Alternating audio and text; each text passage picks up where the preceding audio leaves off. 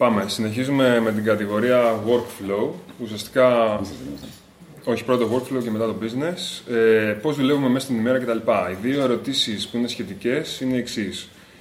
Πώς είναι μια τυπική ημέρα σου από το πρωί μέχρι το βράδυ τώρα και πώς όταν πρώτο ξεκινούσες; Για παράδειγμα, πόσες ώρες αφιερώνεις σε wealth building; Και η δεύτερη παραπλήσια, δουλεύετε και οι δύο από το σπίτι, ε, αυτό είναι statement, και όταν δουλεύετε το κάνετε σε ενιαία κομμάτια, π.χ όλες οι ώρες μαζεμένες το πρωί ή είναι πιο spread out κατά τη διάρκεια της ημέρας; Ωραία, να απαντήσω εγώ λοιπόν.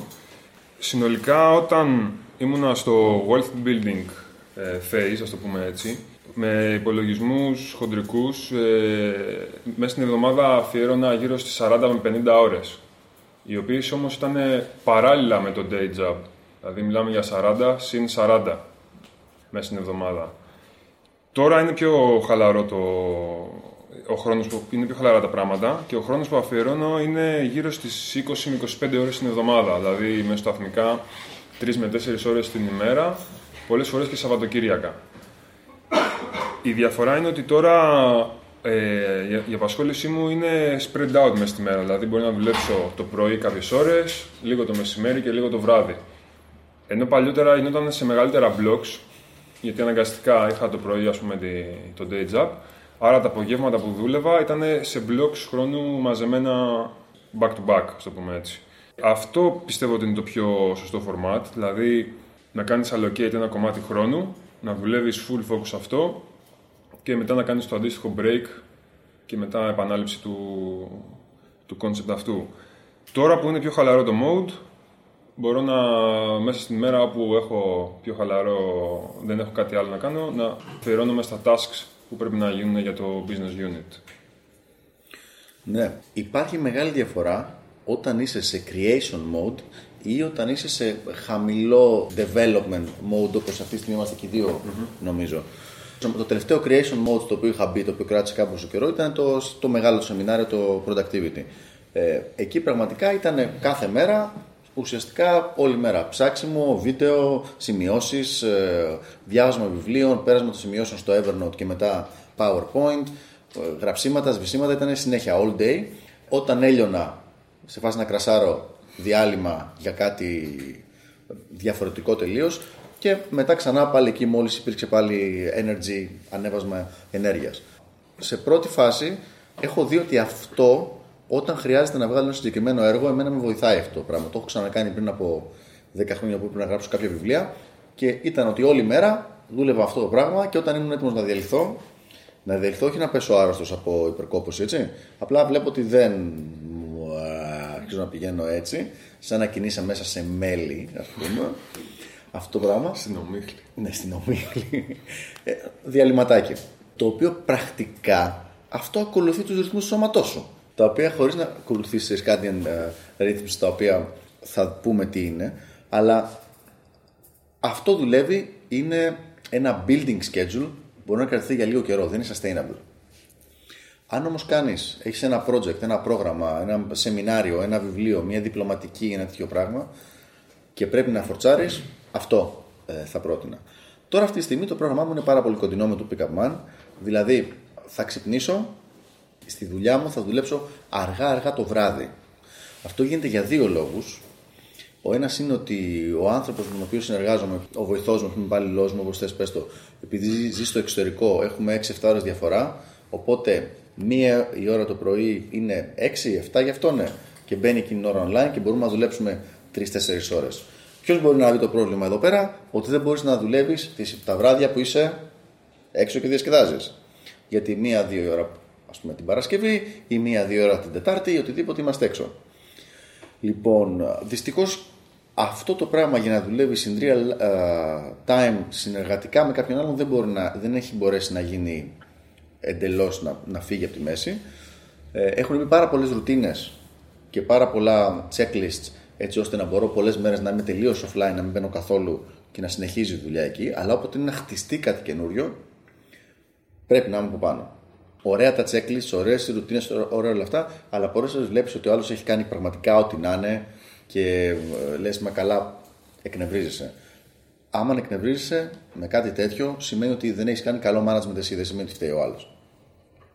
Μερικές φορές. Μπορεί να φταίει κιόλα. Οπότε συγκεντρωτικά σε building mode θέλουμε full focus. Full focus. Σε maintenance, ας το πούμε έτσι, mode, είσαι πιο χαλαρός και μπορείς να είσαι και πιο flexible στα, στα ωράρια σου. Σε, με- υπάρχει τώρα. Αυτό το καταλάβαμε έτσι που πάμε. Ωραία. Υπάρχει λόγος που είναι έτσι. Γιατί στο building mode σε πάρα πολλές φορές είσαι αυτόνομος. Έχεις να γράψεις, παιδί μου, τα 20 άρθρα σου, έτσι. Έχω εγώ να γράψω τα δικά μου πράγματα στο βιβλίο μου. Έχω 30 σελίδες που πρέπει να γράψω. Είσαι αυτόνομος, το κάνεις εσύ. Όταν είσαι σε maintenance ή σε marketing mode, πάρα πολύ συχνά μιλάς, πρέπει να είσαι με κόσμο. Οπότε μέχρι ενός σημείου ναι, με τα productivity, όλα τα πράγματα που θα πούμε, asynchronous communication, multiple points of contact κτλ. Αλλά μέχρι ενός σημείου παίζεις και λίγο με το δικό τους το παιχνίδι.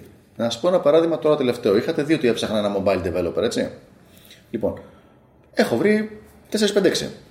Ο ένας από τους καλύτερους μου λέει: ε, Ναι, τρέχω, θα σου στείλω το πορτοφόλιό μου μέχρι τέλος εβδομάδα.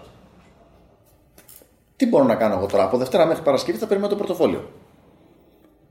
Καταλάβατε; Οπότε δεν είναι όπως το άλλο που μπορεί, μπορώ εγώ να συνεχίσω να δουλεύω και αυτό να είναι pending. Είναι, το, χρειάζομαι, το χρειάζομαι, χρειάζομαι το πορτοφόλιο αυτό και το next actionable step.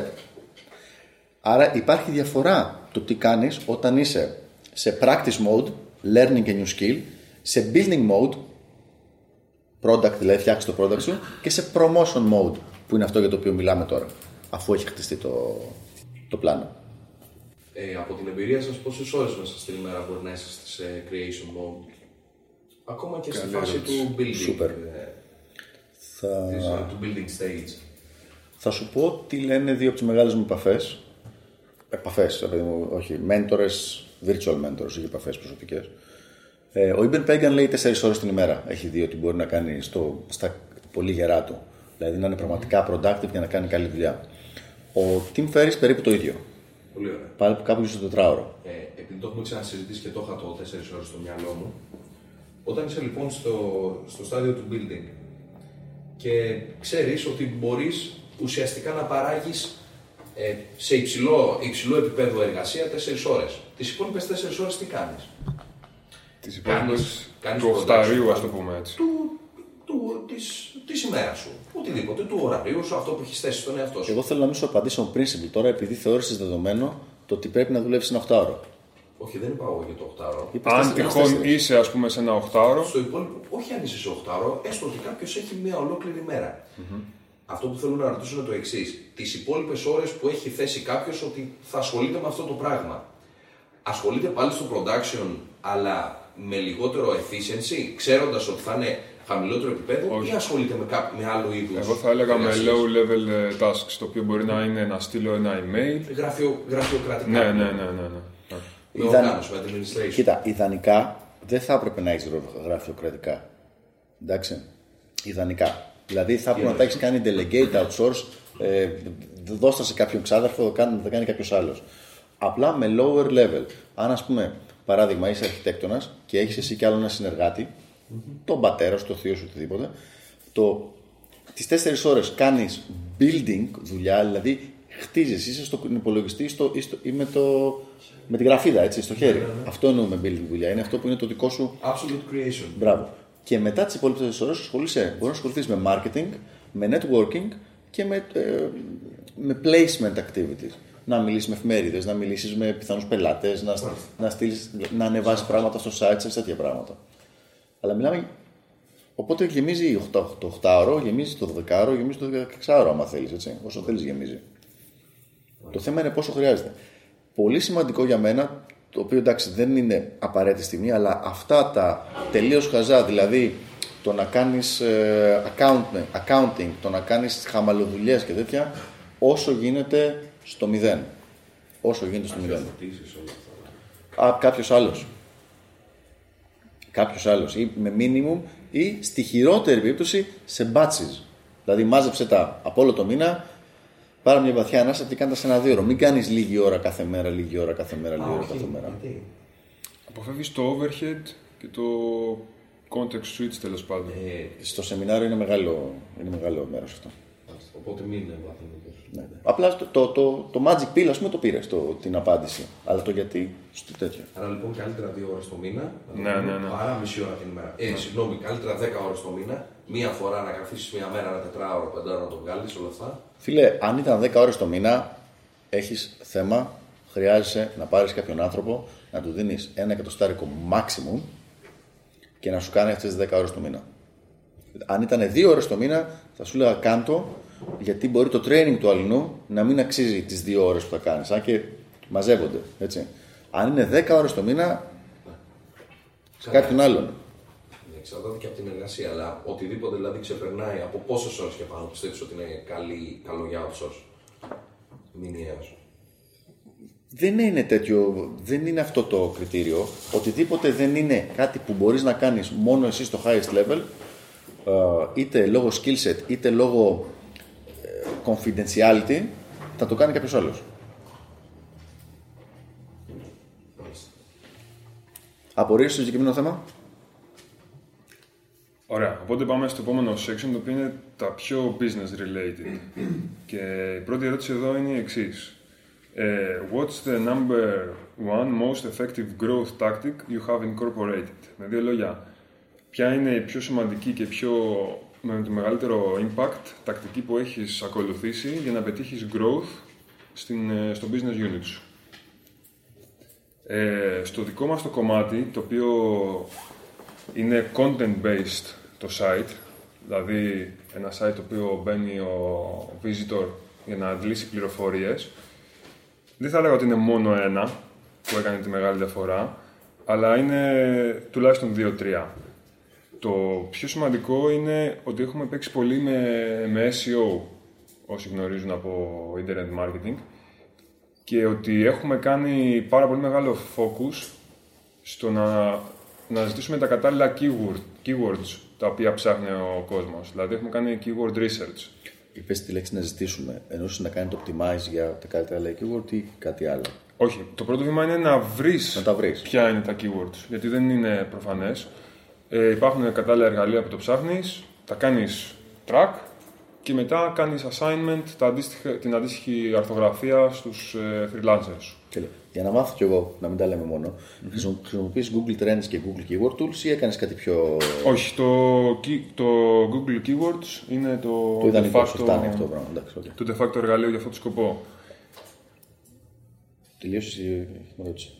Έχεις ερώτηση εδώ; Έχουμε ερώτηση; Εγώ, Ναι. μια μικρή. Εγώ το το SEO, μιας και το ανεφερε σαν γενικότερο strategy, όχι σαν ε, πολύ πολύ ειδικό και πολύ α, αναλυση Ε, γιατί κάποιος να κυνηγήσει πάρα πολύ διάσημα keywords και να μην κυνηγήσει niche keywords τα οποία ενδεχομένως να είναι πιο προσοδοφόρα; Εξαρτάται σε ποια φάση είσαι και τι θες να κάνεις.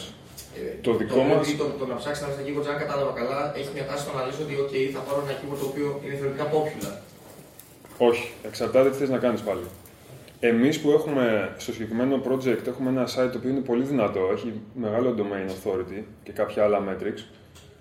Έχουμε την ευχαίρεια να κινηθούμε από τα πιο δυνατά και πιο competitive keywords μέχρι τα πιο μικρά που δεν θα τα ψάξει κανένας αλλά θα κάνουμε πολύ εύκολα rank και θα τραβήξουμε τον αντίστοιχο κόσμο.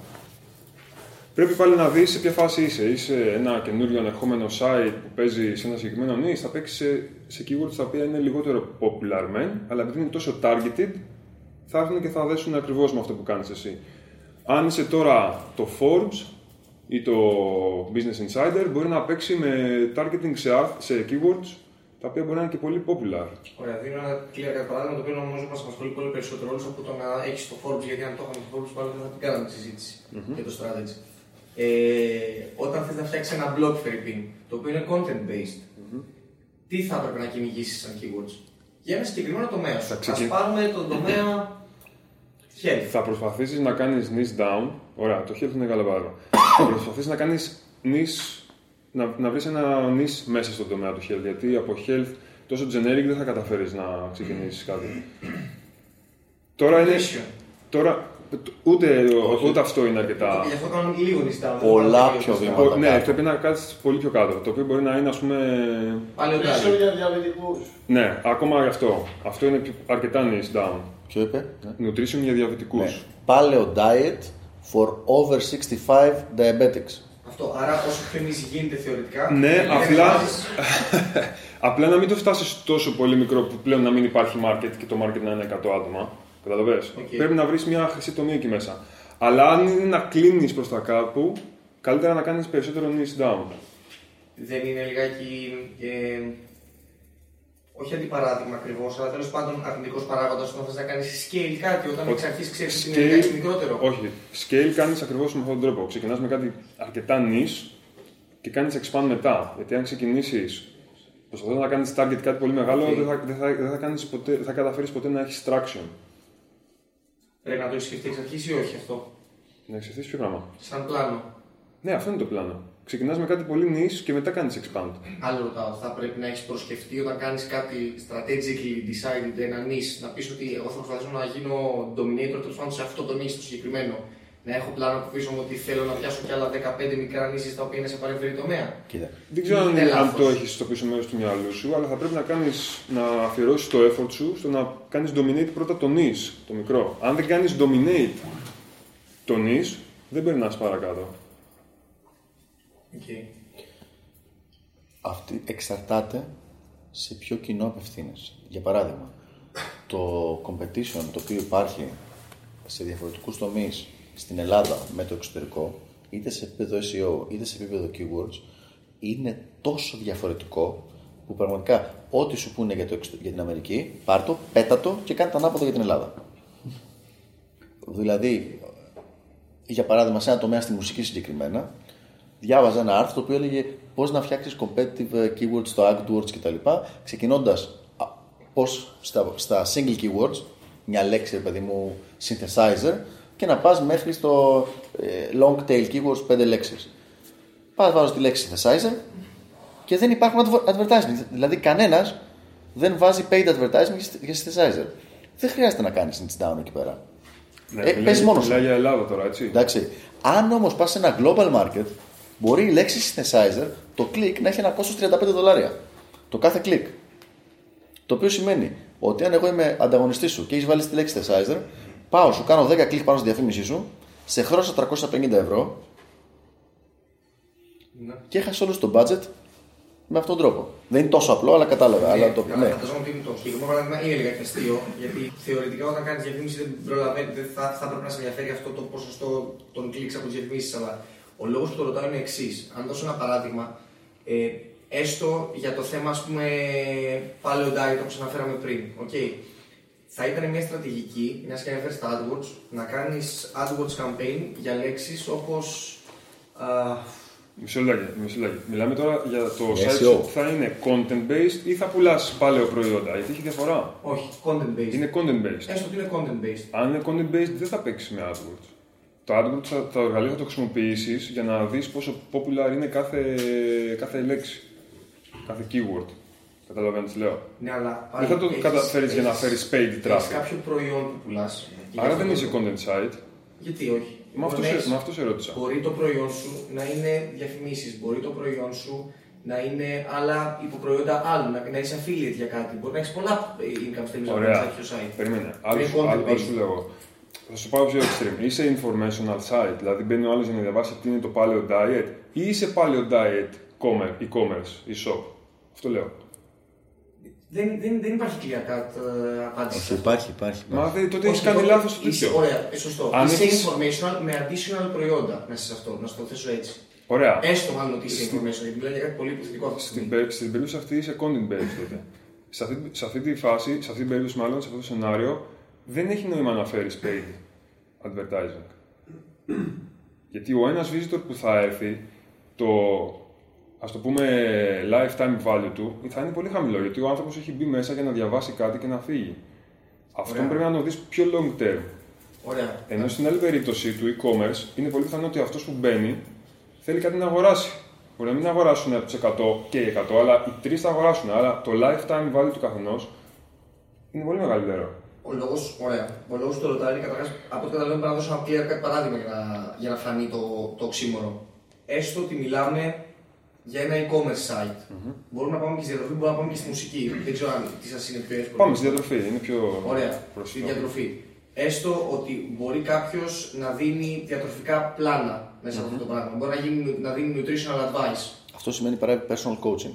Personal coaching, ας πούμε, για παράδειγμα. Το οποίο είναι e-commerce site, αλλά γίνεται μέσα από αυτό. Ας πούμε. Εντάξει, οκ. Έστω ότι κάποιος δηλαδή έχει subscription σε ένα site το οποίο δίνει ένα newsletter ανά εβδομάδα και μπορεί να δώσει nutritional advice πάνω σε αυτό.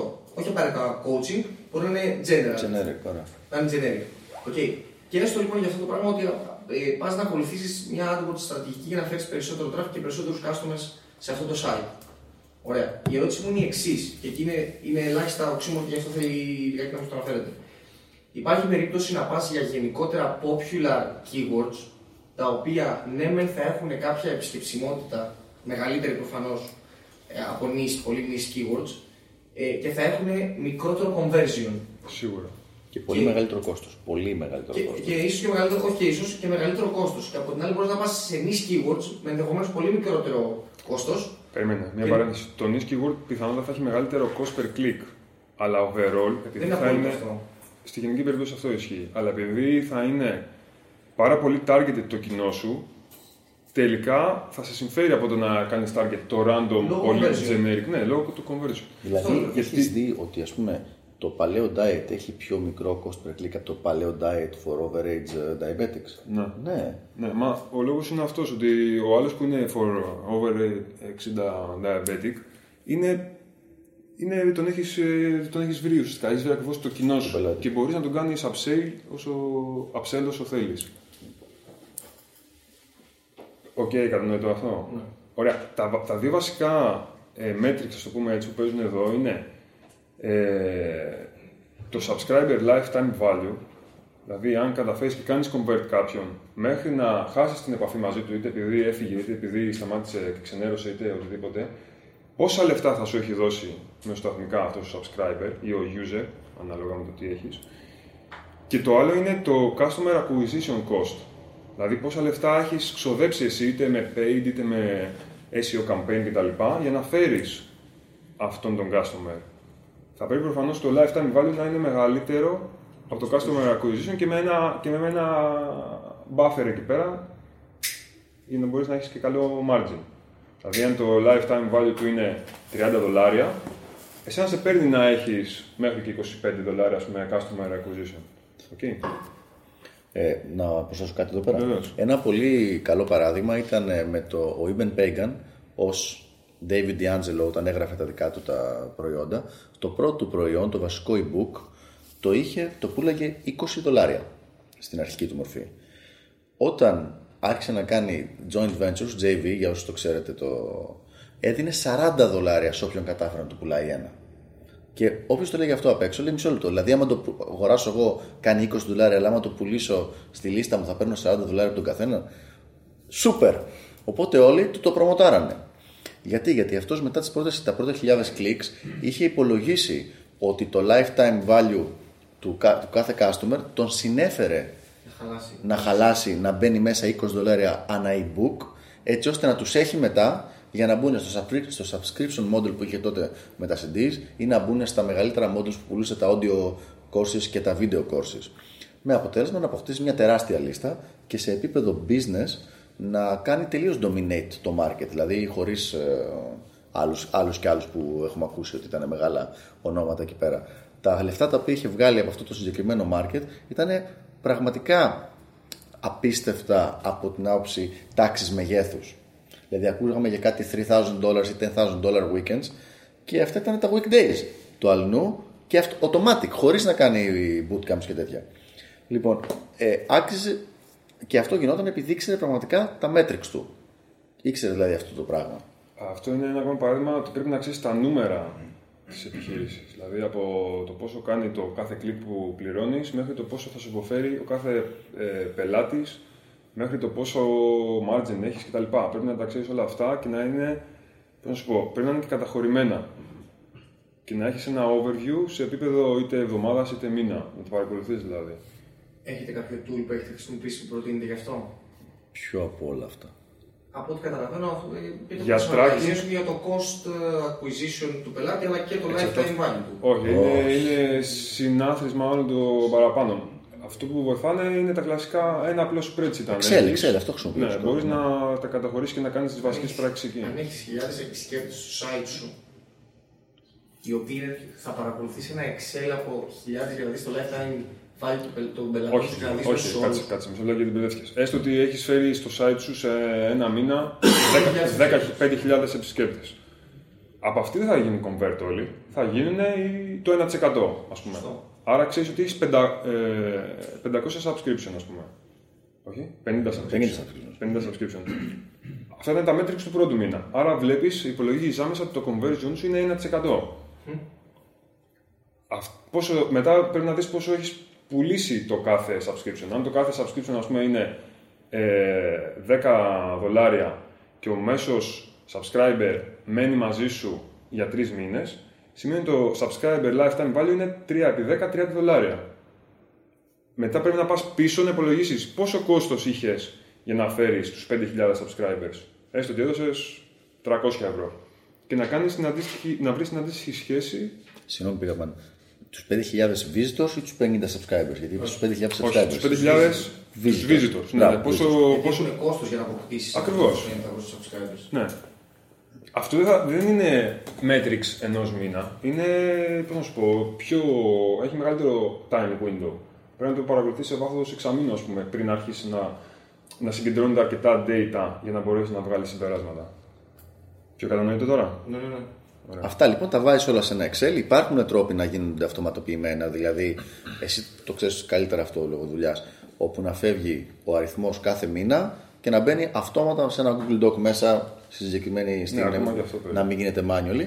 Ε, αλλά εκεί πρέπει να γίνει. Δηλαδή πρέπει να βλέπεις ένα αυτό και να λες: Ωραία, ο κάθε subscriber στο τέλος μου κοστίζει 20, άρα εγώ έχω lifetime value 30, άρα έχω 10-50% κέρδος του παραπάνω. Καλά είμαστε.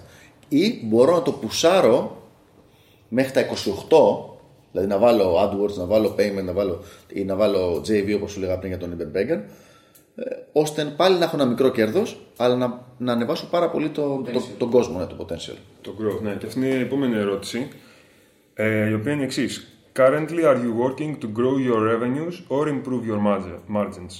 Usually, you can't work on both of them at the same time. Δηλαδή, σε αυτή την περίοδο δουλεύεις περισσότερο στο, στο approach του να αυξήσεις τα έσοδα ή να βελτιώσεις τα, τα περιθώρια κέρδους; Γιατί συνήθως δεν πάνε μαζί. Γενικά, όταν είσαι σε grow mode, ε, δίνεις λιγότερη έμφαση στα περιθώρια κέρδους, δηλαδή ρίχνεις π.χ. περισσότερα λεφτά σε διαφημιστικές καμπάνιες κτλ. Με σκοπό να αυξήσεις το growth και πιθανότατα να κάνεις αυτό που είπαμε και πριν, να κάνεις dominate τη συγκεκριμένη αγορά. Ε, στο δικό μας το concept, ε, αυτό που δίνουμε μεγαλύτερη έμφαση είναι στο, στο να μεγαλώσουμε τα revenues, το οποίο είναι μάλλον προέρχεται από το να μεγαλώσουμε το traffic είναι content based το δικό μας το project. Οπότε, φέρνοντας περισσότερο traffic, συνα- συνεπακόλουθα έχουμε σε βάθος χρόνου και μεγαλύτερο revenue. Άρα οι- οι επενδύσεις, ας το πούμε εισαγωγικά, οι δικές μας, είναι το να, επεν- το να βάλουμε λεφτά σε content με SEO approach και να φέρουμε περισσότερο traffic.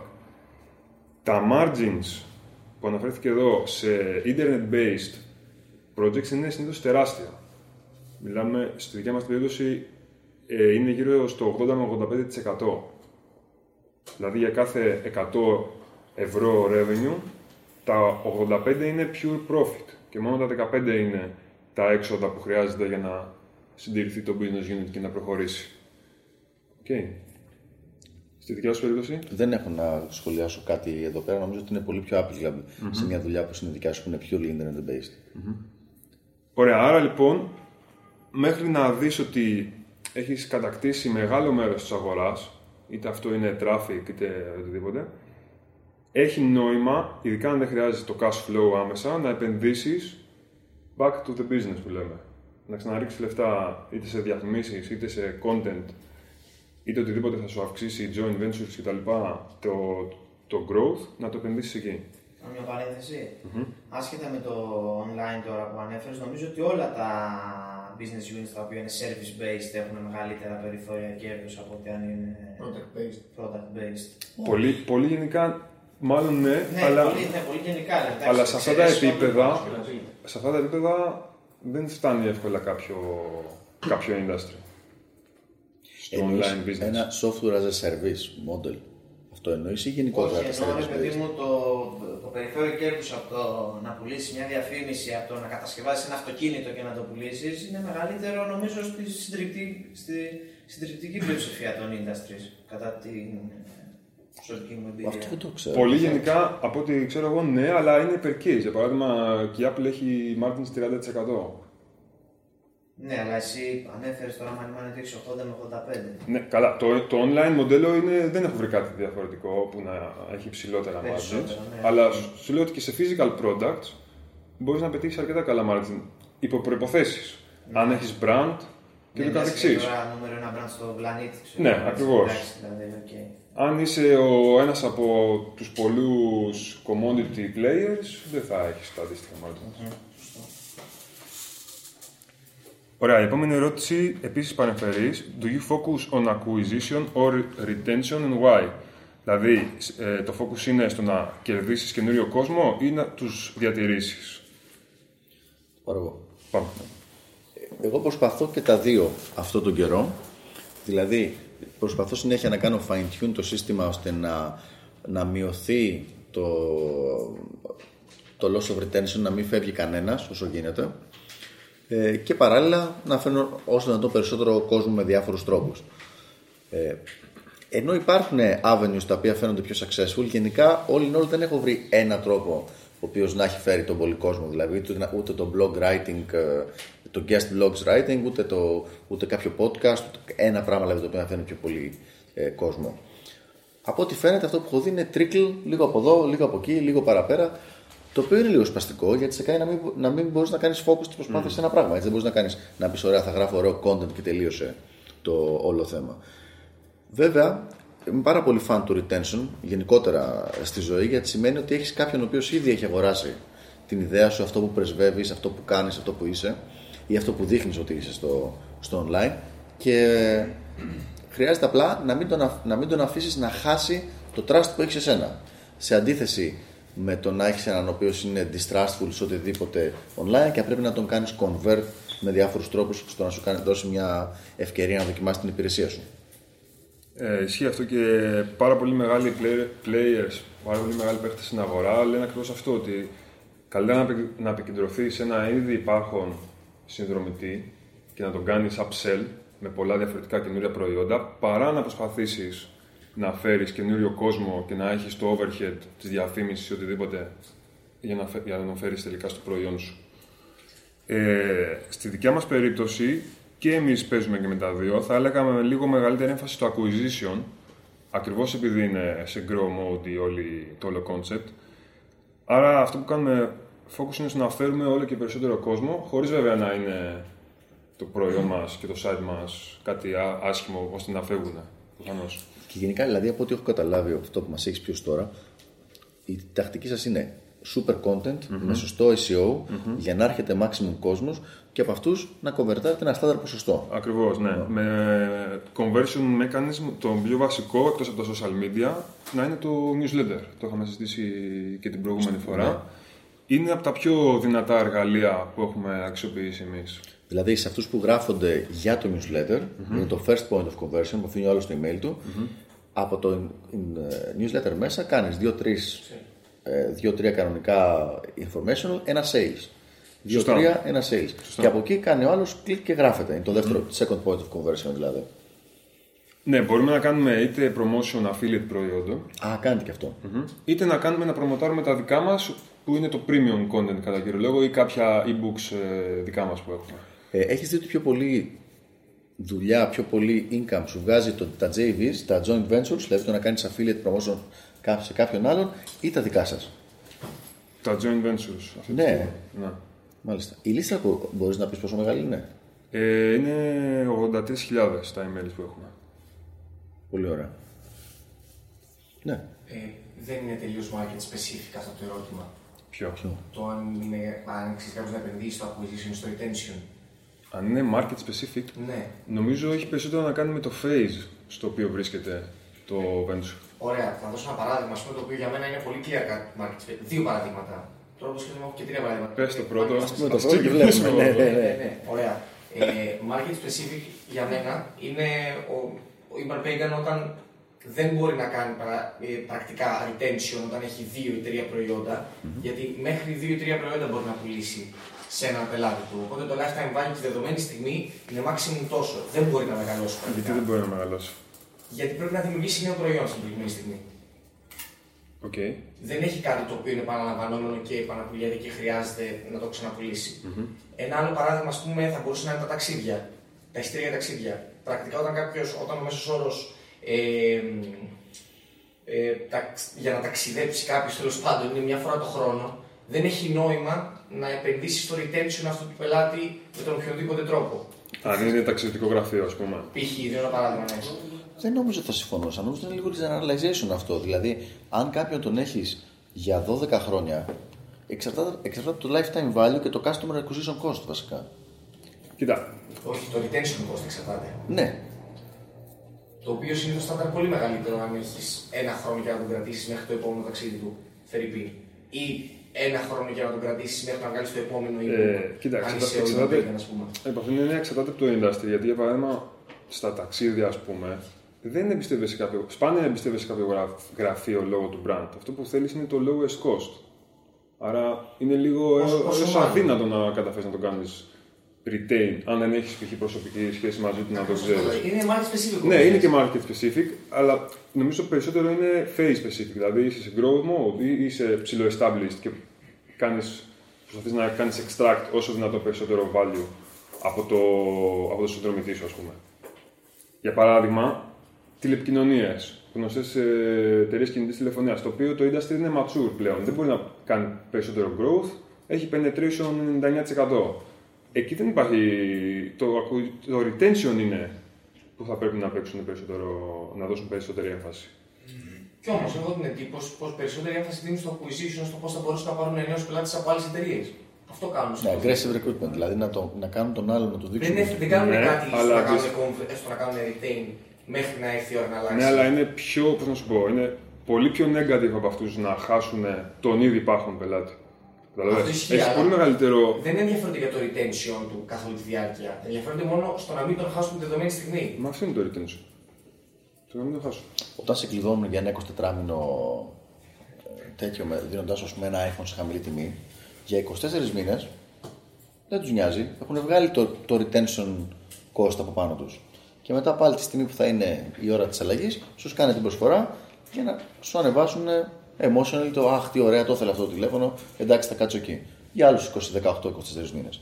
Καταλαβαίνω τι λες, μέχρι ενός σημείου όλα είναι market specific. Αυτό δεν σημαίνει ότι δεν υπάρχουν principles ή και tactics που δουλεύουν παντού. Δηλαδή το, το μοντέλο, το συνολικό μοντέλο το οποίο περιέγραψε ο Pickup Man αυτή τη στιγμή είναι ένα πάρα πολύ solid, πολύ ξεκάθαρο μοντέλο το οποίο ε, ξέρεις, και on paper και από ό,τι φαίνεται real life δουλεύει ρολόι.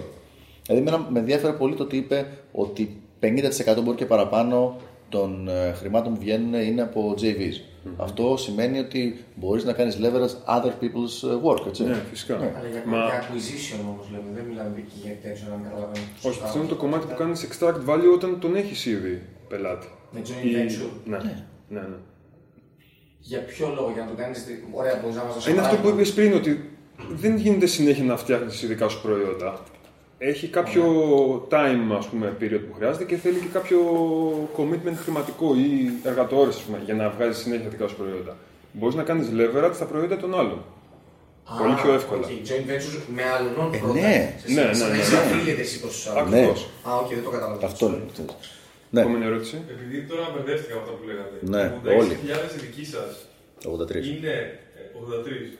Ε, είναι άνθρωποι που πληρώνουν για subscription. Όχι. Είναι, α- είναι άνθρωποι που είναι εγγεγραμμένοι στο mailing list Α, μα. οκ, οκ. Έχουν μπει 10 εκατομμύρια άνθρωποι στο site, έχουν Ναι. γραφτεί 83.000, έχουν γραφτεί στο, στο τσάμπα, έχουν γραφτεί στο paid όσοι είναι. ας Ναι, πούμε, ναι, ναι. Ακριβώς. Η γενικότερη γνώση πάντως που έχω εγώ, δηλαδή η background ε, γνώση είναι ότι το κόστος του acquisition είναι πάντα μεγαλύτερο από το retention. Ε, Ναι. on average λέμε τώρα και σε γενικές γραμμές. Ισχύει. έτσι, Οπότε ε, να το κρατήσουμε σαν Οκ. ιδέα επειδή ισχύει. Άλλη ερώτηση εδώ; Ε, Αυτοί που βλέπουν τι λέτε τόση ώρα. Πολλές άγνωστες λέξεις. Ωραία. Θα, πάμε, θα επανέλθουμε λιγάκι στο networking με, ένα, με μια ερωτησούλα η οποία δεν είχε αναφερθεί νομίζω και η οποία είναι η εξής. Ποιοι είναι οι μέντορές σου σε προσωπικό επίπεδο αλλά και από βιβλία, βίντεο κτλ. Public figures δηλαδή. Φαντάζομαι τι εννοεί. Ε, ένα πραγματάκι το οποίο πάντα λέω και θα σας πρίξω και τα νεύρα αν όχι τίποτα άλλο μεθαύριο είναι ότι πέρα από τα positive examples προσωπικά χρησιμοποιώ πάρα πολύ τα negative examples και τα χρησιμοποιώ και σε προσωπικό επίπεδο δηλαδή πάμε πρώτα σε public ανθρώπους οι οποίοι θεωρώ ότι είχαν απίστευτο potential και κάνανε κάποια λάθη και δεν τα τους βγήκε καλά ε, avoiding these behaviors που τους έβγαλαν αυτά τα λάθη και σε προσωπικό επίπεδο τα λάθη που θα κάνει μικρότερος, προσπαθώ τα τουλάχιστον αυτά να μην τα επαναλάβω. Υπάρχουν τόσα καινούργια να κάνεις, δεν υπάρχει λόγος να κάνεις τα ίδια. Α, σε, σε public επίπεδο υπάρχουν κάποιοι άνθρωποι των οποίων μου αρέσει πάρα πολύ το πώς κινούνται ε, και που τους θαυμάζω γενικά για όλη τους την πορεία. Τους έχετε ακούσει πολλές φορές εδώ πέρα. Αλλά για να καταλάβετε γιατί τους θαυμάζω, θα πρέπει να ξέρετε και την ιστορία τους από πίσω. Όπως και το πώς κάνω το monetization των μοντέλων τους τώρα, το οποίο είναι τελείως διαφορετικό με αυτό που πουλάνε. Για παράδειγμα, ο Ibn Pagan που σας έλεγα, το πώς ξεκίνησε το παιδί και το πού έχει φτάσει και το πώς έχει ξεπεράσει τώρα αυτά που έχει κάνει. Είναι μια πολύ έτσι, inspirational ε, ιστορία και μου άρεσε θεωρώ ότι θα ήθελα πάρα πολύ να με έχει μεντοράρει και προσπαθώ να παρακολουθώ αυτά που κάνει. Α, το ίδιο πράγμα συμβαίνει και με το άλλο το παλικάρι, που σα έχω πει χίλιες φορές, τον Tim Ferriss, το οποίο τον θεωρώ απίστευτος στο πόσο έξυπνα κάνει το monetization αυτή τη στιγμή. Το monetization του, για όσους δεν το ξέρουν, θα το πούμε και στο σεμινάριο, αλλά με δύο κουβέντες είναι. Έχει αποκτήσει ένα τεράστιο κοινό, το οποίο δεν το κάνει monetize με κάποιο τρόπο, του δίνει, φο- του δίνει value συνέχεια, ώστε όλο και πιο πολλοί να τον ακολουθούν. Μετά πάει σε εταιρείες και τους λέει: Γεια σας. Έχω 10 εκατομμύρια ανθρώπους που με κυνηγάνε και που με ακολουθούν. Και ό,τι πω από αυτούς, το 1% θα γραφτεί, θα σας κάνει trust κατευθείαν. Θέλετε να μου δώσετε τόσο τη εκατό της επιχείρησής σας για να κάνω αυτό; Σε, σε projects τα οποία πιστεύει σε αυτά, έτσι, όχι σε project που να είναι ό,τι να είναι. Εννοείς σε startup, έτσι. Ναι, σε startup, σε startup επίπεδο. λοιπόν, και ξα... με αυτόν τον τρόπο γίνεται angel investor, χωρίς να χρειαστεί να μπει ο ίδιος στη, δημιουργία, δημιου- ε, στη διαδικασία δημιουργίας προϊόντων και να κάνει άλλα, e-book, άλλα e-books ή να κάνει products ή να κάνει ε, membership websites ή οτιδήποτε τέτοιο πράγμα. Και καταφέρνει να μεγαλώνει συνέχεια το network του, το οποίο του δίνει πρόσβαση σε higher level κόσμο όλο και περισσότερο. Αυτό λοιπόν είναι ένα φανταστικό ε, μοντέλο, δεν ξέρω αν το, αν το έχετε πιάσει, πώς το λέω αυτή τη στιγμή. Είναι, τον πληρώνω επειδή είναι ωραίος, έτσι. Αυτό είναι βασικά. Να απαντήσει και ο... Ναι, όχι, τυπικά όπως λέω, την φέρει θέλω να. Ναι, ναι, ναι. να πω κάτι. Αυτό το πράγμα που λες τώρα, με βάζει σε επιπλέον σκέψεις. Αν το monetization σου στηρίζεται σε αυτό, mm-hmm. ενδεχομένως να προμοτάρει και προϊόντα τα οποία να μην είναι απαραίτητα κάτι ιδιαίτερο ή κάτι σημαντικό. Ε, ναι, απλά εκεί έχεις το ρίσκο το να προμοτάρεις κάτι που θα είναι άσχημο ας πούμε, και μούφα και να χαλάσεις το trust με τον κόσμο που έχεις ήδη. Και αυτό είναι, τερά... αυτό είναι πολύ μεγάλο ρίσκο όταν, όταν έχεις φτάσει. Ξέρεις εδώ που λένε ότι όσο πιο ψηλά στην κορυφή, τόσο πιο μεγάλη είναι η πτώση. Ε, Δεν το κάνουμε.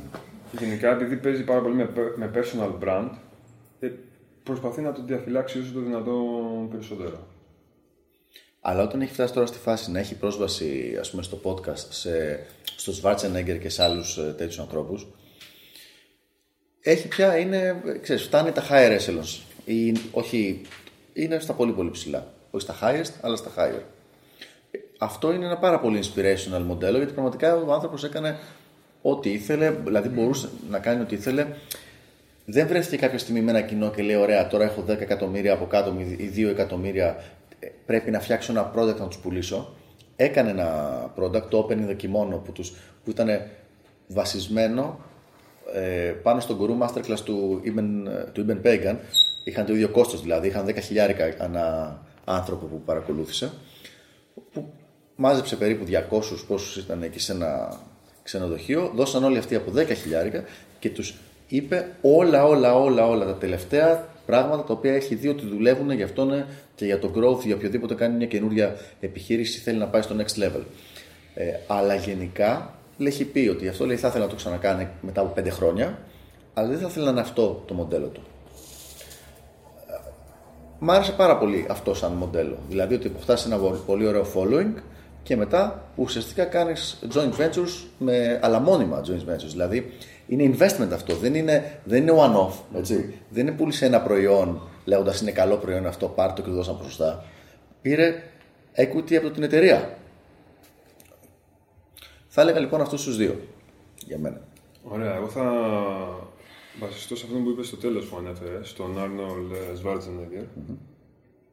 Ε, του οποίου όλη η πορεία ακούγεται λίγο περίεργο, αλλά ο συγκεκριμένος τύπος έχει πετύχει σε τρία διαφορετικά πράγματα, ας πούμε έτσι, industries. Το οποίο είναι πρώτον το bodybuilding, δεύτερον η ηθοποιία και τρίτον η πολιτική ζωή. Σε ένα lifetime. Το οποίο είναι ασύλληπτο να το σκεφτούμε. Και είχε και επιχειρηματική δράση. Ξέρεις ότι ήταν στο real estate και γίνει multimillionaire πριν Ναι, να ναι, ναι. ξεκινήσει με... Είχε, είχε, επε- είχε γίνει επιτυχημένος στα 30 του, ας πούμε, και μετά τα σάρωσε όλα. Δηλαδή για μένα είναι πολύ huge. Και προτείνω το βιβλίο που έχει γράψει, το Total Recall, το οποίο το πρωτάκουσα στο σεμινάριο του Γιάννη. Είναι φανταστικό για μένα.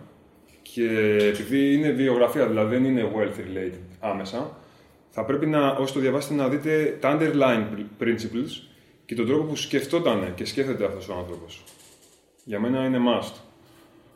Ε, ένας άλλος επίσης που μου αρέσει πάρα πολύ είναι ο Jim Rohn, ο οποίος είναι πιο old school και πάλι για αυτός δεν μιλάει purely για wealth, αλλά γενικότερα για life philosophy. Στο συγκεκριμένο έχω ακούσει πολλά από τα audiobooks που έχει, είναι πολύ δυνατά και έχει μέσα πολύ ωραία principles. Θα πιστεύω είναι πολύ χρήσιμα σε όλους. Πώς τον είπες; Jim Rohn. R-O-H-N.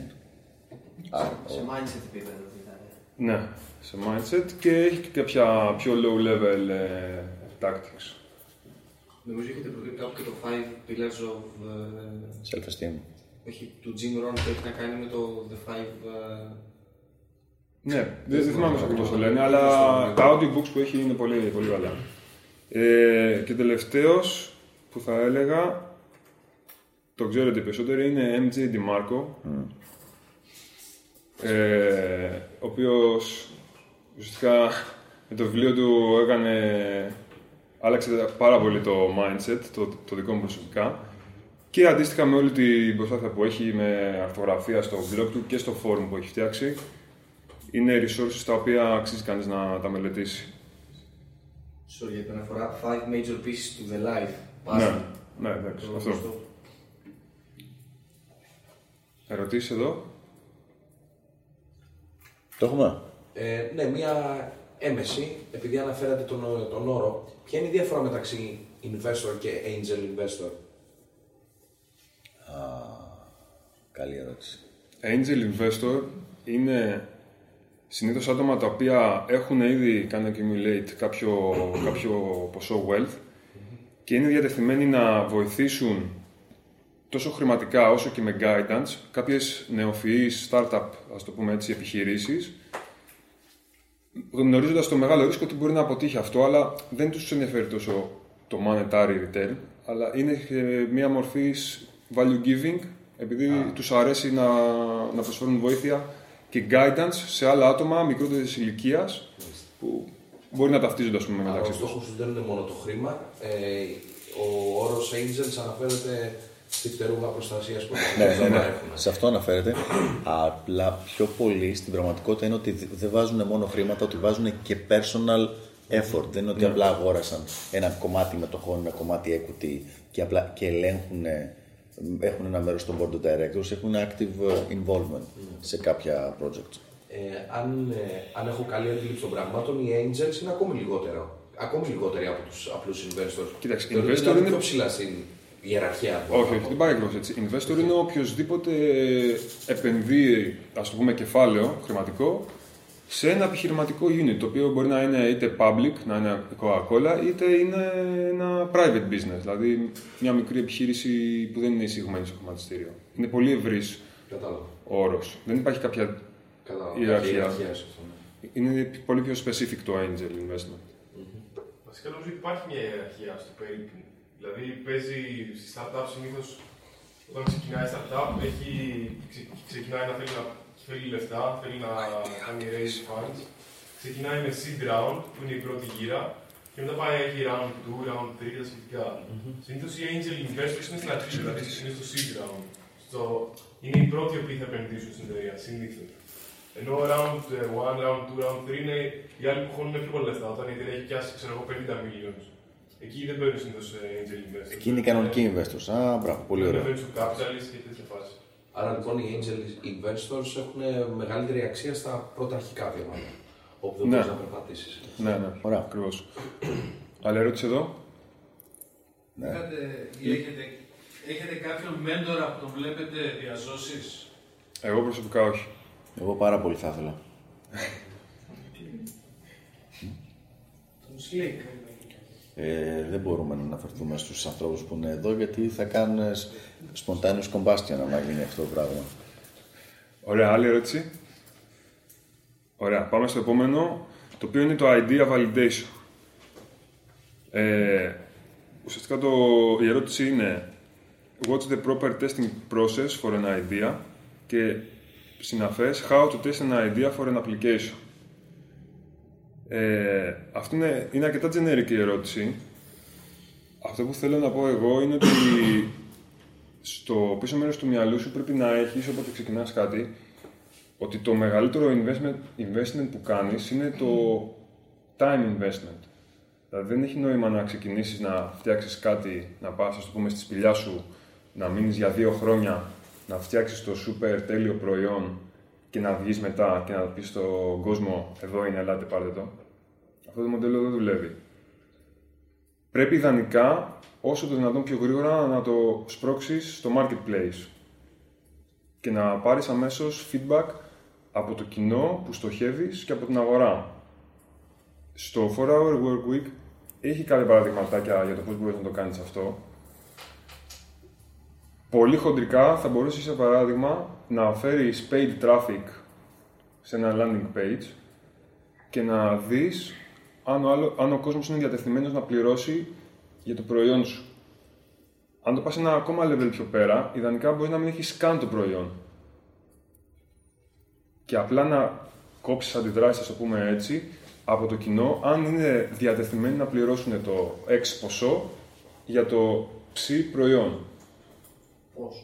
Τι εννοείς πόσο. Έστω ότι σου φέρνει ένα landing page και δεν υπάρχει το προϊόν. Δεν υπάρχει. Αυτό πρώτα απ' όλα, στην ώρα που πετάγομαι, αυτό είναι μια τεχνική που χρησιμοποιείται από τα, από τα late 1800s. Δηλαδή 1800 φεύγα με βιβλία και με περιοδικά. Όπου βάζανε διαφήμιση σε εφημερίδα, αγοράστε αυτό το τέτοιο, τόσο εκεί. Ερχόταν τα orders και αν ήταν αρκετά τα orders ώστε να δικαιολογήσουν εκτύπωση και δημιουργία του βιβλίου, γινότανε αυτό το βιβλίο. Μέχρι τότε δεν κάναν τίποτα. Και είχαν το μόνο κόστος το, είναι, το τέτοιο στην εφημερίδα, το, την καταχώρηση. Το ίδιο πράγμα, βγάλε εφημερίδα, βάλε ίντερνετ, γίνεται ξαφνικά online. Αγοράζεις, ε, αγοράζεις traffic, pay traffic, το στέλνεις στο landing page, specifications του προϊόντος, payment και την ώρα που πατάει όλο στο payment, και το λέω αυτό το πράγμα γιατί το να κάνεις charge στην κάρτα είναι παράνομο αν δεν υπάρχει το προϊόν, οπότε θα μπλέξεις. Την ώρα που πατάει Δεν το άλλο κάνεις charge, charge, ναι. λέει ε, We are out of ε, τέτοιο, we will contact you μόλις είναι available. Όταν πατήσει ο άλλος το κουμπί του charge, σημαίνει ότι είναι committed. Είναι ότι committed. Οκ. Θα πλήρωνε. Φέρνεις λοιπόν 100 άτομα. Από τους 100 βλέπεις ποιοι θα πατήσουν το κουμπί. Είναι 2, είναι 20. Μπορείς να κρατήσεις την πληροφορία τους στο επόμενο page που θα τους λες ότι είναι out of ε, stock, αλλά βάλε το email σου και θα επικοινωνήσω εγώ μαζί σου. Αλλά αυτό που σε ενδιαφέρει περισσότερο είναι να δεις πώς θα κάνουν convert και να εξετάσεις μετά με βάση τα δεδομένα που έχεις εάν έχει νόημα να επενδύσεις χρόνο και χρήμα για να φτιάξεις το product αυτό. Αυτό είναι huge το concept, έτσι. Το ένα extreme, είπα, είναι πηγαίνεις στη σπηλιά σου για δύο χρόνια, φτιάχνεις, κάνεις ράνει και τελικά βγαίνεις και δεν τον ενδιαφέρει κανένα αυτό το πράγμα και έχεις χάσει το opportunity cost των δύο ετών. Ενώ το άλλο, μέσα σε ελάχιστο χρονικό διάστημα έχεις άμεσο feedback, real feedback από την αγορά για το αν έχει νόημα να προχωρήσεις σε, αυτό το, σε αυτή την ιδέα και σε αυτό το concept. All right. Εδώ πέρα να προσθέσω σε αυτό, επειδή είπατε για το ότι είναι παράνομο να, το, να, να σε πληρώσουν άμα δεν έχει το προϊόν, έχω δει πολλές φορές ότι έχουν, το, έχουν τη λογική του pre-sale. Δηλαδή σου λέει έχουν ξεμείνει, pre-order, μπράβο, ναι, sorry. Ε, σου λέει έχουν ξεμείνει, αλλά άμα τις πληρώνεις και θα το πάρεις πρώτος στο προϊόν εσύ. Αυτό δεν ξέρω αν Άλλο γίνεται πράγμα. για Δεν ξέρω αν validation. Δεν ξέρω αν γίνεται για validation αυτό το πράγμα. Όχι, όχι, όχι. όχι δεν είναι λόγος για validation αυτό. Στο λέω αυτό, το ξέρω το συγκεκριμένο. Ε, γίνεται όταν όλο θέλει πραγματικά να πάρει το προϊόν.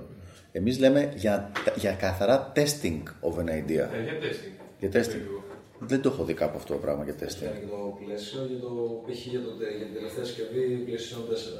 Σου λέει πριν στην Ελλάδα, προπόληση. Ναι, είναι για κάποιο προϊόν Είναι που για, κανονικό, ξέρεις για κανονικό ότι- sales. Αυτό είναι για κανονικό sales, ναι.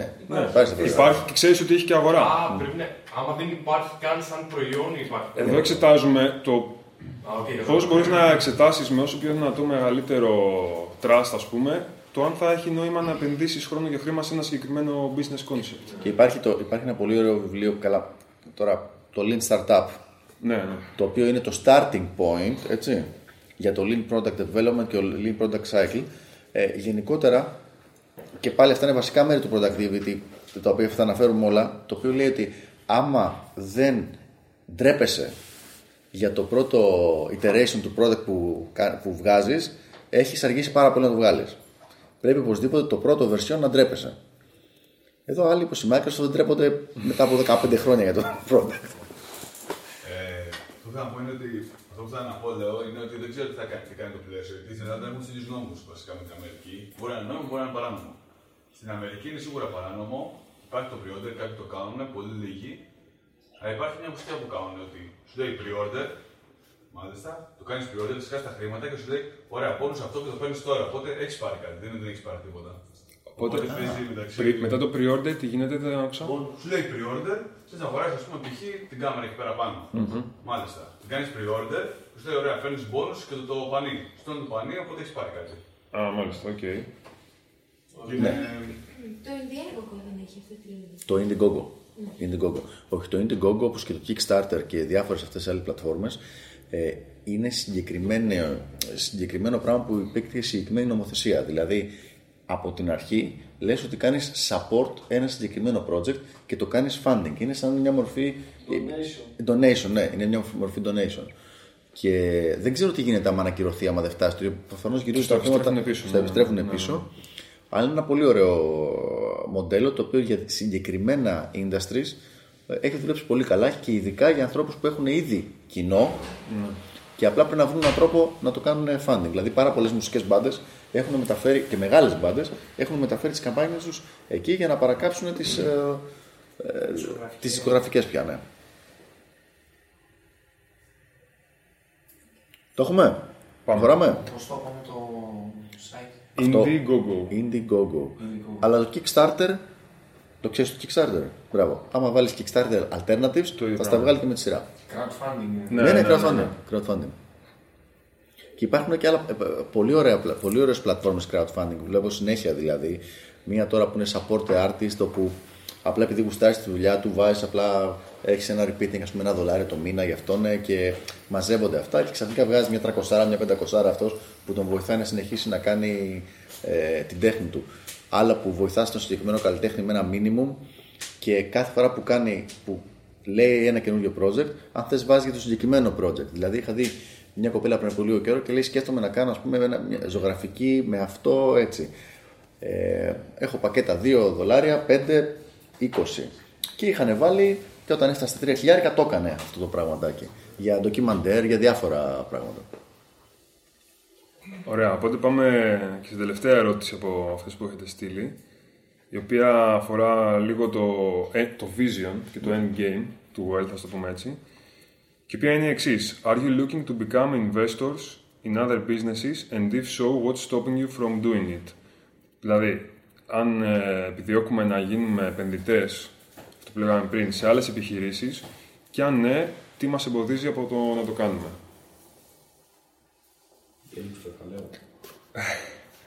Προσωπικά, ναι, θεω- θέλω να συμμετάσχω σαν επενδυτής, ας το πούμε, σε άλλα business ventures και νομίζω ότι μετά από κάποιο στάδιο είναι μονόδρομος, δηλαδή πρέπει τελικά να βάλεις τα χρήματά σου να δουλέψουν σε σένα, για σένα σε κάποια στιγμή. Δεν γίνεται όλα τα business unit που τρέχεις να έχουν κάποιο dependency σε σένα. Είναι, είναι μονόδρομος αν θες να κάνεις scale. Ε, αυτή τη στιγμή δεν έχω actively ε, κα- γίνει involved σε κάποιο project και ο λόγος είναι αφενός ότι δεν έχω το κατάλληλο networking για να βρω ευκαιρίες τέτοιου τύπου και ο δεύτερος λόγος είναι ότι ακόμα και αν είχα δεν έχω το focus αυτή την περίοδο και το χρόνο ίσως να ασχοληθώ ενεργά με το να εξετάσω αν μια επένδυση έχει νόημα και να γίνω πιθανώς involved με κάποιο τρόπο στο όλο σχήμα. Νόημα; Είναι κάτι το οποίο σίγουρα με ενδιαφέρει. Με ενδιαφέρει πιο πολύ για το creative μέρος της υπόθεσης, να σου πω την αληθεια Δηλαδή, μου αρέσει να βλέπω ε, παιδιά που να θέλουν να χτίσουν κάτι, να έχουν μια καλή ιδέα, να έχουν αποκτήσει ένα skill set και να χρησιμοποιεί ο καθένας τα δυνατά του σημεία και εκείνη και εγώ για να τα βάζουμε σε μια σειρά. Και είναι, και είναι όμορφο, ρε παιδί μου, είναι όμορφο. Και ελπίζω ότι στο τέλος θα βγουν και χρήματα από αυτό. Ο Angel. Από αυτό το Είναι πράγμα. angel. Εγώ είμαι venture capitalist. Ναι, Θέλω ναι, ναι, return on ναι. investment. Εγώ τίποτα αυτό. Έχω το καλλιτεχνικό, θα είμαι με, με μια κιθάρα στη γωνία στο τέλος. λοιπόν, πιο. Ένα πράγμα που θα ήθελα εγώ να- για να λήξουμε αυτό, εκτός αν έχεις κάποιο άλλο ending statement να πεις γενικότερα. Όχι, όχι, αυτό. Είναι παιδιά το θέμα του wealth, όπως και το θέμα των relationships. Πολλές φορές θεωρείται ως end game. Δηλαδή ότι μόλις λύσω το πρόβλημά μου σε αυτό και έχω ένα σχετικό abundance, ξαφνικά «Ω, σανά οι άγγελοι και όλα αυτά και, το, και ζήσανε καλά και εμείς καλύτερα. Ε, επειδή έχω περάσει από ένα σχετικό abundance σε αυτόν τον τομέα παλιότερα, δεν έχει αλλάξει κάτι, δεν άλλαξε κάτι. Μην περιμένετε ότι θα, αρχίσουν, θα αρχίσετε να έχετε μια άνεση στο wealth και ξαφνικά οτιδήποτε προβλήματα είχατε θα φύγουν από τη μέση.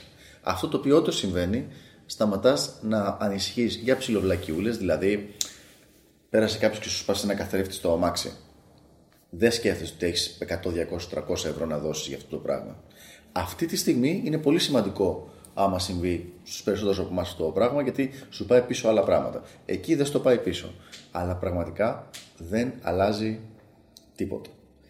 Ε, μην περιμένετε να ανέβει το happiness level από αυτό το πράγμα περισσότερο από όσο θα ανέβαινε από οποιοδήποτε μ, mini achievement θα κάνατε μπορεί να ήταν ρε παιδί μου το να αποκτήσεις six pack abs δηλαδή achievement τέλεια δεν θα σταθείτε καλύτερα από αυτό το πράγμα μη, δεν είναι be all and all. Για να, απ' την άλλη για να τρέξει κάποιο project θα πρέπει να κάνεις focus εκεί να αποκτήσεις ένα emotional ε, investment και ένα emotional commitment. Απλά επειδή πάρα πολλοί κόσμος που φτάνει κάποια τα πρώτα αποτελέσματα, τα πρώτα μαξιλαράκια που μας έχει πει ο Slick, όσοι δεν έχετε δει τα World Seminars, πραγματικά το έχουμε πει 10 φορές τώρα, αλλά μην τα χάσετε, θα καταλάβετε ακριβώς γιατί λέω. Ε, ξεκινάει ένα σκηνικό που λες, εγώ περίμενα ότι ξαφνικά θα άλλαζε η ζωή μου. Το ίδιο πράγμα το βλέπουμε σε πάρα πολλά game-related blogs με ανθρώπους που φτάσανε ένα σχετικό abundance σε relationships. Μα εγώ νόμιζα ότι θα άλλαζε τελείως η ζωή μου. Και δεν άλλαξε. Γιατί τα λέω όλα αυτά; Ο καθένας από εμάς έχει την ευθύνη να κάνει create τη δικό του happiness. Το οποίο δεν είναι external validation από μάτσα με πεντοχίλιαρα και ή από πολλές, πολλούς φίλους και πολλές γυναίκες γύρω-γύρω. Από την άλλη όμως, όπως κάποιος πολύ ωραίος είχε πει, είναι πολύ πιο ωραίο να κλαις μέσα σε έναν άκρα. Στο γιο τους. ναι, στο γιο τους, ρε παιδί μου, από ότι σε ένα, σε ένα παγκάκι. Άστεχος. Άστεγος, ναι. Δηλαδή, σε Λαμπορκίνη. ναι. Από την Ελλάδα. Να συμπληρώσω σε αυτό ότι αυτό που λέει και η βιβλιογραφία είναι ότι ουσιαστικά δεν λύνεις όλα σου τα προβλήματα. Αποκτάς μετά απλά διαφορετικά προβλήματα.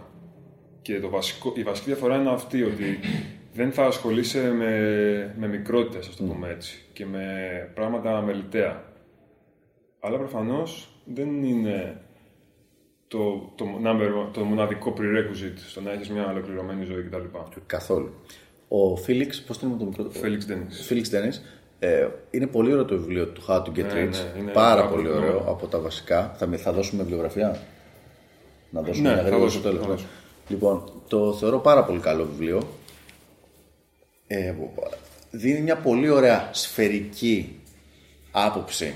Αυτός έκανε μια ε, αυτοκρατορία, να το πω, μια περιουσία που φτάσε τα πολλές εκατοντάδες εκατομμύρια, εκατομμύρια λίρες, στερλίνες. Λοιπόν, όταν είχε ερωτηθεί τι θα έκανες, αν θα τα ξανά έκανες από την αρχή, είχε πει ένα πολύ ωραίο. Θα φτιάχνα, θα έφτανα μέχρι το σημείο του economic independence, δηλαδή τα 40 εκατομμύρια, δηλαδή περίπου 30 με 50 εκεί πέρα, και μετά θα τα παράταγα όλα και Θα πήγαινα να έγραφα ποίηματα. ποίηματα, ναι, να παρακολουθώ τα δέντρα να, να ε, ανεβαίνουν, πώς το λένε, να, να, μεγαλώνουν, δηλαδή τέτοια πράγματα.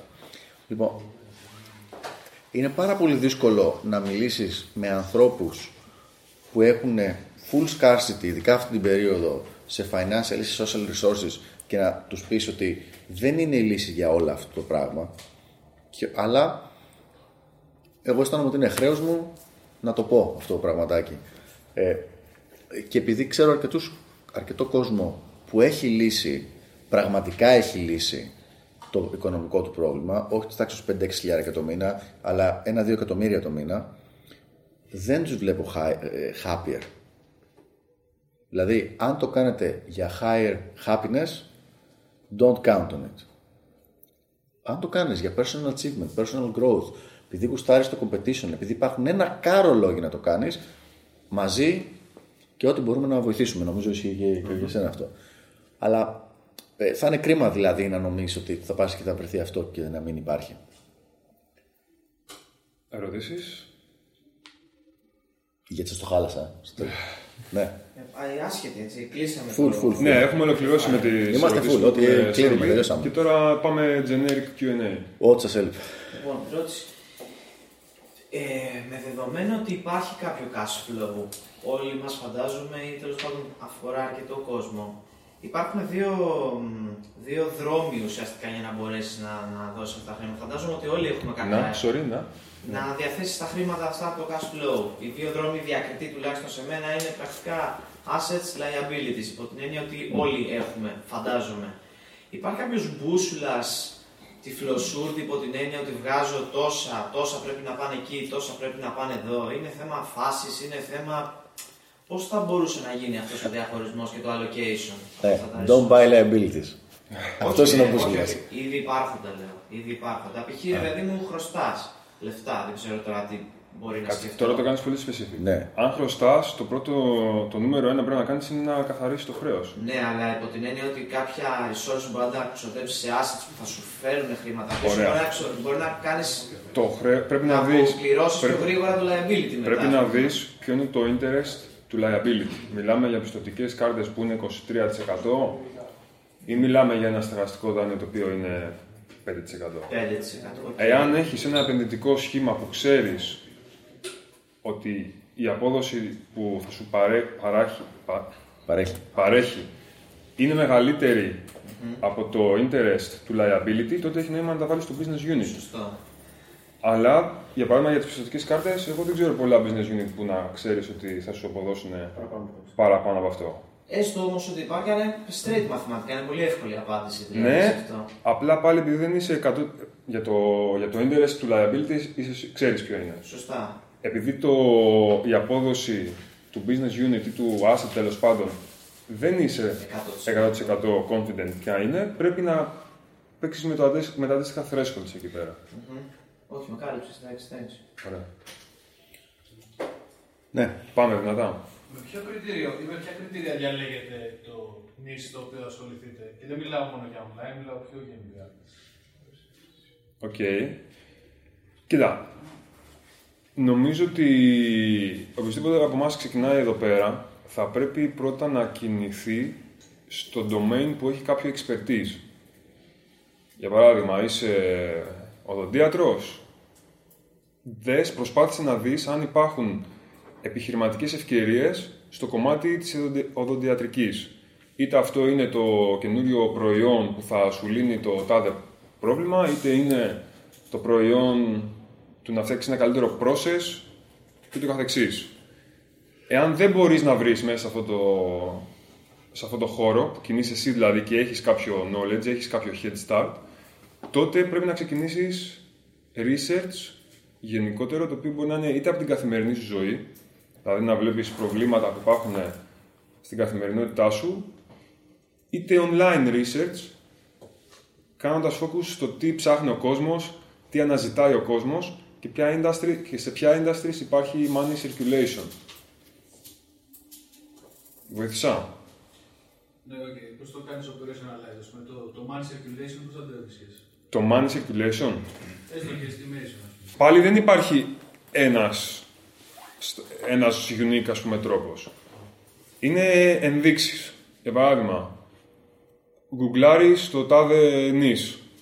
Υπάρχουν διαφημίσεις για αυτό το πράγμα; Διαφημίζεται κόσμος στην Google για το συγκεκριμένο νης ας πούμε; Μετά μπαίνεις στο Amazon.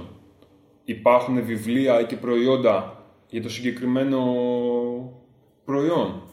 Προσπαθείς να δεις δηλαδή αν, αν υπάρχει commerciality σε αυτό. Υπάρχουν και λίγο, λίγο πιο ειδικευμένα εργαλεία. Δηλαδή μπαίνοντας ας πούμε στο spy fu, όπως, όπως kung fu, spy fu, μπορείς να δεις κατά μέσο όρο σε διά, για διάφορα νήσεις και domains ε, πόσο είναι το κόστος ανά AdWord, πόσο, πόσα τέτοια γίνονται, πόσα clicks γίνονται ανά μέρα, οπότε να πάρεις μια ιδέα τουλάχιστον για το relative competitiveness διαφορετικών νήσεις που σκέφτεσαι. Ναι. Άμα κάνεις μία μέρα Google, Google stuff, θα τις βρεις στάρεις να μας τα πεις λες εμάς μετά από. Δηλαδή υπάρχουν εργαλεία για όλα αυτά τα πράγματα. Εγώ πιστεύω ότι ε, πρέπει να κάνεις ένα βηματάκι πίσω και να σκεφτούμε το locality versus scalability σε σχέση με το competitiveness. Και θα πω ακριβώς τι εννοώ, γιατί είπα πολλές περίεργες λέξεις. Ε, Υπάρχουν πράγματα τα οποία όταν τα κάνεις στο εξωτερικό έχεις δυνητικό κοινό πολύ μεγαλύτερο αλλά έχεις 400 εκατομμύρια ε, Κινέζους, Ιαπωνέζους, Ινδούς, Πακιστανούς και Φιλιππινέζους οι οποίοι όλη μέρα ασχολούνται με το να κάνουν rank στο δικό σου νης. Κάποια πράγματα ας πούμε, μπορείς να κάνεις στην Ελλάδα και να παίζεις μπάλα εντελώς μόνος σου. Εντελώς. Δηλαδή, αυτή τη στιγμή κάνουμε κάποιο με τον αδερφό μου και είναι σχεδόν laughable, έτσι. Δεν χρειάζεται, χρειάζεται μηδενική προσπάθεια για να, για να κάνεις rank σε πράγματα που θα λέγεις ότι είναι και σημαντικά. Ε, mid, υπάρχει medium tail keyword. Δηλαδή ούτε short tail. Ναι, το, mid- τα medium tail keywords ας πούμε, στην Ελλάδα σε πάρα πολλά πράγματα είναι πάρα, δηλαδή δύο με τρεις λέξεις. Δεν μιλάμε ούτε μία, έτσι, ξέρω εγώ, Κυριακή, Ασφάλεια. ναι, ασφάλεια, αλλά ούτε η καλύτερη ασφάλεια ζωής για τη Λάρισα. Δηλαδή όχι κάτι τέτοιο τόσο συγκεκριμένο. Λοιπόν, ο- υπάρχει να δούνε και λαβίν λοιπόν, εκεί πέρα πάνω. Αν υπάρχει το κατάλληλο μέρος στο οποίο να κάνεις invest στην Ελλάδα, μπορεί να έχεις λιγότερο τελικό κόσμο, συνολικά, δυνητικούς, αλλά να είσαι αυτό που λέμε μεγάλο ψάρι σε, σε μικρή λίμνη, που εσύ θα τα φας όλα. Ενώ το να μπεις σε ένα scale, σε ένα scaler τέτοιο, σε ένα scale global, ξαφνικά το ότι αποκτάς proximity δεν σημαίνει ότι έχεις και access σε όλους αυτούς. Γιατί παίζεις με εναντίον τεράστιων ε, άλλων συμφερόντων και τεράστιου αριθμού ατόμων. Άρα ε, για εσάς παίζει πιο πολύ ρόλο το competition και το πόσο εύκολα να τραβήξει το χρήμα βασικά. Είναι, είναι δύο παράμετροι. Είναι παράμετροι, Είναι είναι το παράμετροι. μέγεθος της αγοράς και το πόσο εύκολα μπορείς να κάνεις capture ένα κομμάτι μέσα σε αυτή την αγορά. Αλλά αυτό θα το δεις μόνο από εμπειρία.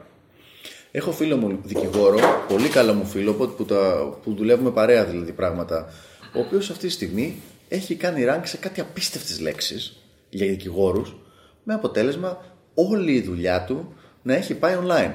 Λέει, φίλε, στα παλιά μου τα παπούτσια. Εγώ κάθομαι, ανεβάζω αυτά, γράφω δύο άρθρα το μήνα, καλά άρθρα, ωραία, καλά κτλ. Και μου έρχονται από εκεί πέρα, πελάτες. Όλοι οι υπόλοιποι που έχουν τυπικά πολύ μεγαλύτερα skills, άνθρωποι που είναι 15 χρόνια, αυτός είναι 30, έτσι δεν έχει κλείσει ακόμα. Ε, πολύ, μεγάλη, πολύ πιο πολλά τυπικά skills και μεγαλύτερη εμπειρία πραγματικά πεινάνε αυτή την εποχή και ουσιαστικά αυτός κάνει delegate τη χαρτούρα σε αυτούς τους έμπειρους δικηγόρους και αυτός κάθεται και κάνει τα πρώτα meetings κτλ. Γιατί Για να κλείσουμε λοιπόν, είναι περισσότερο θέμα research και due diligence εκεί που θες να παίξεις και να δραστηριοποιηθείς. Άλλο. Μηδέν. Going once. Η καινούργια της παρέας εκεί πέρα πίσω τίποτα ύπνο. Δεν μιλάμε. Τίποτα. Πάμε σε Ωραία. βιβλιογραφία. Πάμε βιβλιογραφία. Ε, εγώ θα πω, ε, βλέπω ότι έχεις μεγάλες, οπότε εγώ θα πω τα πρώτα 4-5 που θέλω που έχω εγώ και νομίζω ότι είναι τα υπόλοιπα που τα λες Τα εσύ. υπόλοιπα 46 θα τα πω εγώ. Τα υπόλοιπα 46. Λοιπόν, σε επίπεδο, σε επίπεδο μιας γενικότερης κατανόησης που είναι πολύ πιθανόν όσοι δεν έχουν παρακολουθήσει τα World Seminars να μην την έχουν. Ε, Kiyosaki, Rich Dad Poor Dad και το The Quadrant, πώς το Cash λένε; Flow The Quadrant. Cash Flow Quadrant. Αυτά τα δύο. Πολύ σημαντικό, παιδιά. Δεν είναι ανάγκη να διαβάσετε ολόκληρο το βιβλίο. Μπορείτε να βρείτε reviews, πώς το λένε, previews και Summary. summary, περιλήψεις, περίπου 5 με 10 σελίδες και αυτά που θα σας πούνε, αυτά είναι που πρέπει να ξέρετε. Εντάξει, να ξέρετε πο- τι είναι asset liabilities, να ξέρετε τα, το, το quadrant πώς δουλεύει α, στο workflow quadrant και όλα αυτά τα πράγματα. Τα cash flow quadrant και είστε ok. Μετά, εγώ προτείνω 4-hour work week, millionaire fast lane και πάρα πολύ σημαντικό για να καταλάβουμε τη διαφορά μεταξύ α, solo technician και entrepreneur το E-Myth Revisited του Μάικλ Γκέρμπερ. Michael Gerber. Πολύ σημαντικό βιβλίο, το οποίο θα βοηθήσει πάρα πάρα πάρα πολύ. Ήταν από τα πρώτα μου πρώτα βιβλία που είχα διαβάσει Wealth και πραγματικά πράγματα τα οποία τα σκεφτόμουν αριστερά-δεξιά, μα τα έβαλε σε μια πολύ ωραία δομή. Όσοι, δε- όσοι δεν έχουν διαβάσει αυτά τα, πρα- αυτά τα βιβλία για wealth building, πραγματικά θα τα έλεγα προτεραιότητα.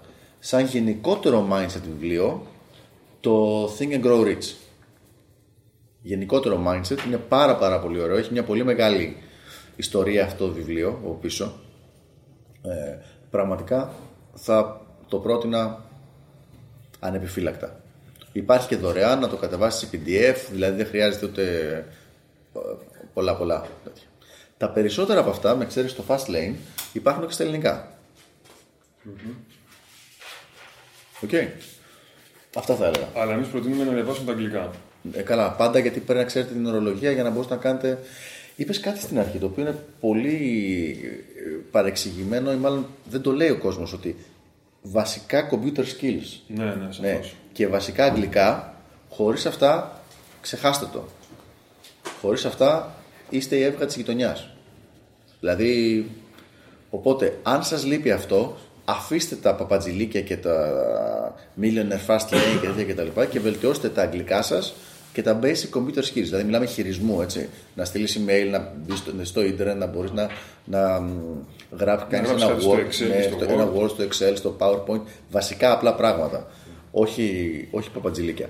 Αυτά οπωσδήποτε. Αν για οποιοδήποτε λόγο κάποιος τα έχει παραμελήσει, που δεν είναι καθόλου περίεργο, απλά τα βάζει μπροστά τώρα.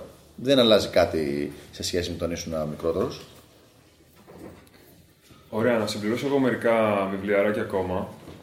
Τώρα την πατήσατε. Το ένα είναι το Millionaire Next Door του Thomas Stanley. Εντάξει. Επόμενο ε, είναι αυτό που αναφέραμε πριν του Felix Dennis, How to Get Rich. Το Lean Startup που το αναφέραμε και αυτό πριν του Eric Ries, R-I-E-S και ένα ψηλοπαρεμφερές το The 100 Dollar Startup του Chris Α, του Guillebeau. Guillebeau, ναι, Ναι, ναι, ναι. λέγεται αυτός.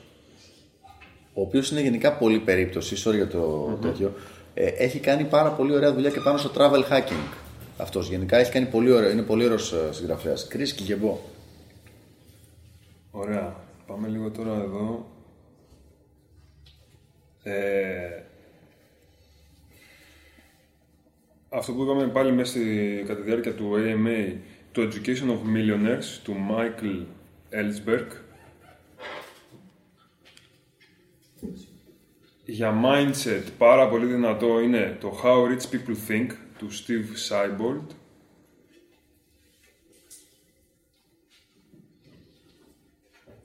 Και αν έχετε διαβάσει όλα αυτά και θέλετε να παίξετε λίγο πιο δυνατά, Πώς το είπες, συγγνώμη, το τελευταίο how; How Rich People Think.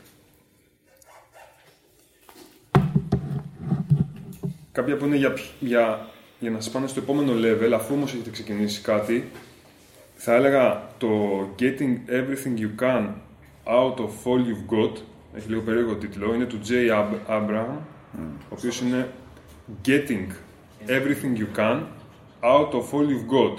Είναι ένας ε, τρελός marketeer, Θεωρείται πραγματικά ο νονός, ρε παιδί μου, του marketing. είναι πολύ δυνατός. Ήταν ο πρώτος που είχε 1000 dollar book. Δηλαδή βιβλίο, κανονικό τέτοιο βιβλίο, ρε παιδί μου, το οποίο το πουλάγε ένα χιλιάρικο. Χι- Χίλια, ευρώ, χίλια δολάρια το βιβλίο αυτό. Και το περνάμε. Ναι, στα σεμινάρια του. Everything you can now.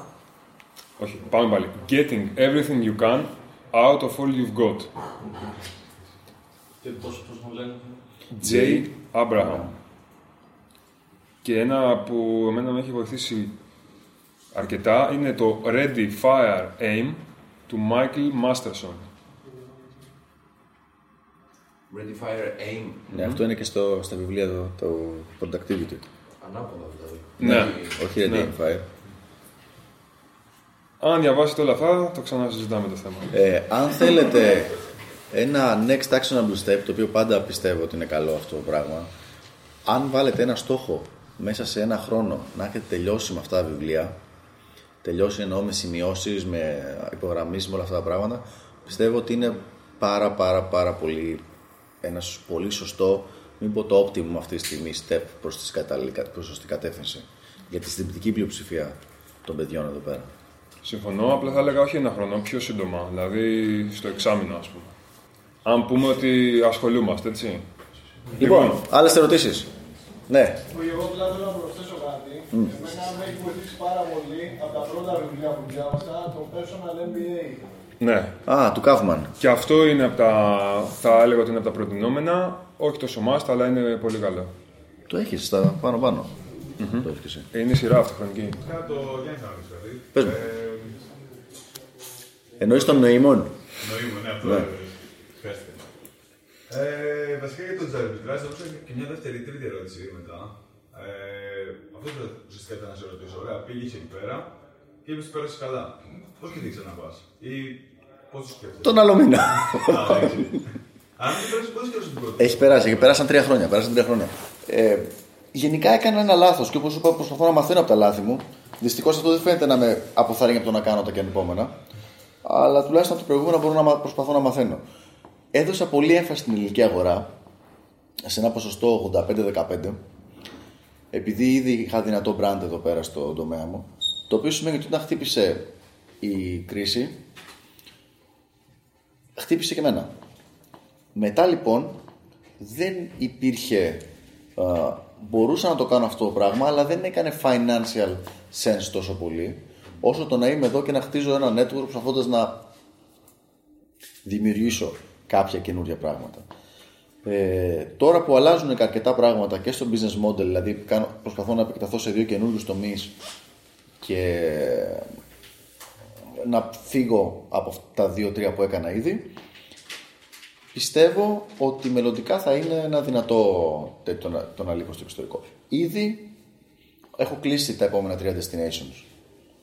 Έχω κλείσει δηλαδή ποια θα είναι, όχι το πότε θα πάμε. Έχουμε κλείσει μόνο το ένα στο οποίο θα πάμε. Μεγαλώνοντας, δεν θες να φεύγεις και τόσο πολύ. Φύγετε τώρα που είστε μικρότεροι.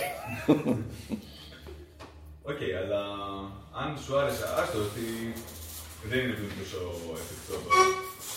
Αλλά αν σου άρεσε, γιατί να μην πας, ας πούμε, ή θα έχει νόημα να πας π.χ. τρεις μήνες εκεί, τρεις μήνες εδώ, τρεις μήνες εκεί. Δηλαδή το κάνεις πιο long term, πιο long burst, ας πούμε. Όχι, δεν θέλω να φύγω για πιο long burst. Μα, μ' αρέσει εδώ. Ε, πιστεύω ότι η Ελλάδα δίνει πολύ ωραία πράγματα. Και επίσης όταν πηγαίνεις σε ένα καινούριο χώρο, ξεκινάς όπως είπαμε από την αρχή με τα καλά και με τα στραβά. Ότι όλα τα γκέιμαρίσματα, ο κοινωνικός κύκλος, όλα αυτά ξεκινάνε από το μηδέν. Ξεκινάνε από την αρχή. Για λίγο χρόνο λοιπόν δεν αξίζει. Ε, εξαρτάται ποιος ο σκοπός του για το geo arbitrage, δηλαδή από εκεί ξεκινήσουμε. Μη σου πω γενικές απόψεις μου, αν μου άρεσε. Αλλά σε Δηλαδή πας, λες για business ή, ή σαν lifestyle. Σε ρωτάω καθαρά για lifestyle, γιατί γι' αυτό έχεις πάει. Για lifestyle, μπράβο. Έχεις πάει για business; Όχι, για lifestyle είχα πάει. Οπότε σε ρωτήσω για lifestyle. Ωραία. Ε, για lifestyle, αυτή τη στιγμή πιστεύω ότι είμαι, ότι είμαι πιο πολύ σε growth mode παρά σε mode πάμε να ρίξουμε lifestyle. Το έκανα πάρα πολύ το 10 και το 11. Το, πραγματικά το ευχαριστήθηκα σε σημείο που να μην, μου, να μην μου λείπε για χρόνια μετά. Λοιπόν, αλλά κάποια στιγμή θα μου ξανάρθει η όρεξη. Πιστεύω. Είναι συνδυασμός παραγόντων. Άμα σου αρέσει και έχεις την όρεξη, κάντο. Άμα δεν θες, είναι ντροπή να πηγαίνεις να κάνεις lifestyle ενώ όλοι οι άλλοι πεινάνε, ας πούμε, και εσύ βαριέσαι. Και δεν θες να το κάνεις το πράγμα και θες να κάνεις.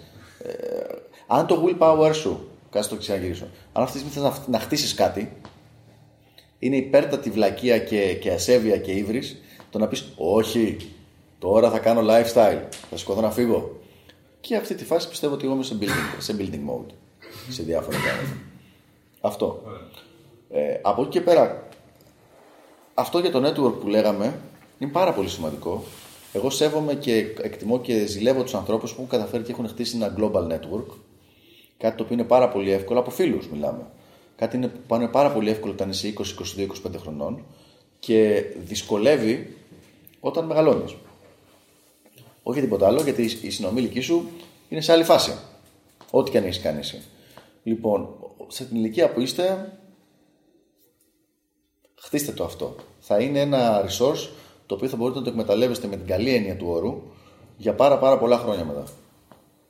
Οκ, άρα θα πρότεινες να παίξουν πιο πολύ ή εξωτερικό ή. Πώς να, το, πώς να το πω. Ταξίδια, αλλά όχι ταξίδια πάω μια εβδομάδα και κάνω τουρισμό. Πάω για ένα μήνα, ρε παιδί, πάω για πέντε μήνες, για έξι μήνες και ζω εκεί, σαν πολίτη. Και κάνω τον έργο μου Ένα podcast, ξέρεις τι, παίξε όπως σε εκφράζει. Δώσε μια προσπάθεια στο τριήμερο, δώσε μια προσπάθεια στο εβδομαδιαίο, δώσε μια προσπάθεια στο μήνα και δες τι γουστάρεις. Δηλαδή, εγώ είδα ότι μ' άρεσε, ότι μ' άρεσε πολύ που πήγα ας πούμε, στην Κούβα με οργανωμένο γκρουπ.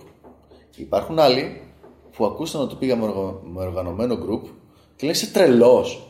Πήγα και με την τότε κοπέλα μου μαζί. Μου λένε Μα είσαι τελείως τρελός. Πήρες γυναίκα μέσα στην Κούβα. Εσύ και 20 χρόνια ήταν το group. Δεν μπορώ να απαντήσω στις προσωπικέ ερωτήσει. Καταγράφονται. Καταγράφονται. Λοιπόν, εμένα μου τέριαζε πάρα πολύ αυτό το πραγματάκι. Δες τι σου ταιριάζει εσένα. Δηλαδή, στο θέμα του lifestyle είναι, έχει πάρα πολύ σχέση με αυτό με το freedom που είπε πριν ο Pick Up Man. To have the freedom να κάνεις αυτό που θέλεις και αυτό που σε εκφράζει. αυτό που εξέφρασε στον Tim Ferriss ήταν να πάει, να πάει ας πούμε, στη Βραζιλία και να, στη, Βραζ- ενώ στη Βραζιλία να κάνει 6 ώρες την ημέρα ταγκό και το, το βράδυ ας πούμε, να είναι με τους φίλους και να, πίνουν, να τρώνε μπριζόλες. Αυτό τον έκφραζε. Είναι multi-class βέβαια στο ταγκό. Ε, ναι. Αλλά αυτό, αυτό ήταν που γούσταρε να κάνει σε εκείνη τη φάση. Λοιπόν, εγώ δεν νομίζω ότι θα έκανα 6 ώρες την ημέρα ταγκό αν ήμουν στην Αργεντινή. Ή στη Βραζιλία. Αργεντινή, by the way, όχι Βραζιλία. Λοιπόν, είναι το τι εκφράζει τον καθένα. Οκ. Από εκεί και πέρα, δοκίμασέ το, κάνε ένα overload στον εαυτό σου, να δεις μετά από πόσο καιρό θα το, ξανα, θα το ξαναζητήσεις και βλέπεις. Και μας λες βασικά. Και μας λες και μας, ναι. Άλλες ερωτήσεις, απορίες; Λοιπόν, ωραία. Κλείνουμε λοιπόν λέγοντας ένα μεγάλο ευχαριστώ στο Slick που μας έδωσε το χώρο και το βήμα καθώς και επίσης, πριν αρχίσει τα χειροκροτήματα, μισό λεπτό, ότι τώρα με την κουβέντα που έγινε πριν που είπες εσύ, φίλε, το πιο κοντινό σε μέντορα που έχουμε είναι ο Slick τελικά στο, στον τομέα του wealth. Δηλαδή σε live. Οπότε ένα live, μεγάλο ναι. ευχαριστώ. Από σε παρακαλώ. Είναι αμοιβαία το να Ε, γιατί όντως είναι πάρα πολύ δύσκολο αυτό το πράγμα να βρεις κάποιον άνθρωπο που να σε μεντοράρει και να σε βοηθάει και όσο πιο νωρίς το χρησιμοποιήσετε και βρείτε κάποιον να σας δίνει έστω και ένα που και που ας πούμε guidance για να σας γλιτώνει από, και από κακοτοπιές και από το να χάνετε πολύ χρόνο δηλαδή πραγματικά κυνηγήστε το και ψάξτε το Ο Slick βασικά είναι ο wealth νονός μας. Μας έδωσε το βάπτισμα. ναι. ναι. Ό- Όχι, και αν μπορούσα πραγματικά να σα δώσω μια συμβουλή πέρα από το reading εδώ πέρα, το ξανά θα το ξαναπώ και στα παλιά με τα παπούτσια, ας το γράψουν κιόλας. Οπωσδήποτε τα wealth seminars, παιδιά. Οπωσδήποτε τα wealth seminars. Ε, ακούγεται σαν κακό marketing αυτή τη στιγμή ότι είμαι ένας τύπος πάνω που λέει κάντε τα wealth seminars, τα οποία by the way δεν τα κάνω εγώ έτσι. Οπότε δεν είναι marketing του εαυτού μου. Αλλά όταν κάνετε, ας πούμε, τα πρώτα πέντε, εμένα, για μένα ήταν επίφανη αυτό το πράγμα. Αυτά που είδα και αυτά που άκουσα και αυτά που κατάλαβα. Μου άλλαξε τελείως το, τον τρόπο που βλέπα τον κόσμο γύρω-γύρω. Οπότε ευχαριστούμε Θεό. Τώρα είναι η ώρα για το χειρότερο μας.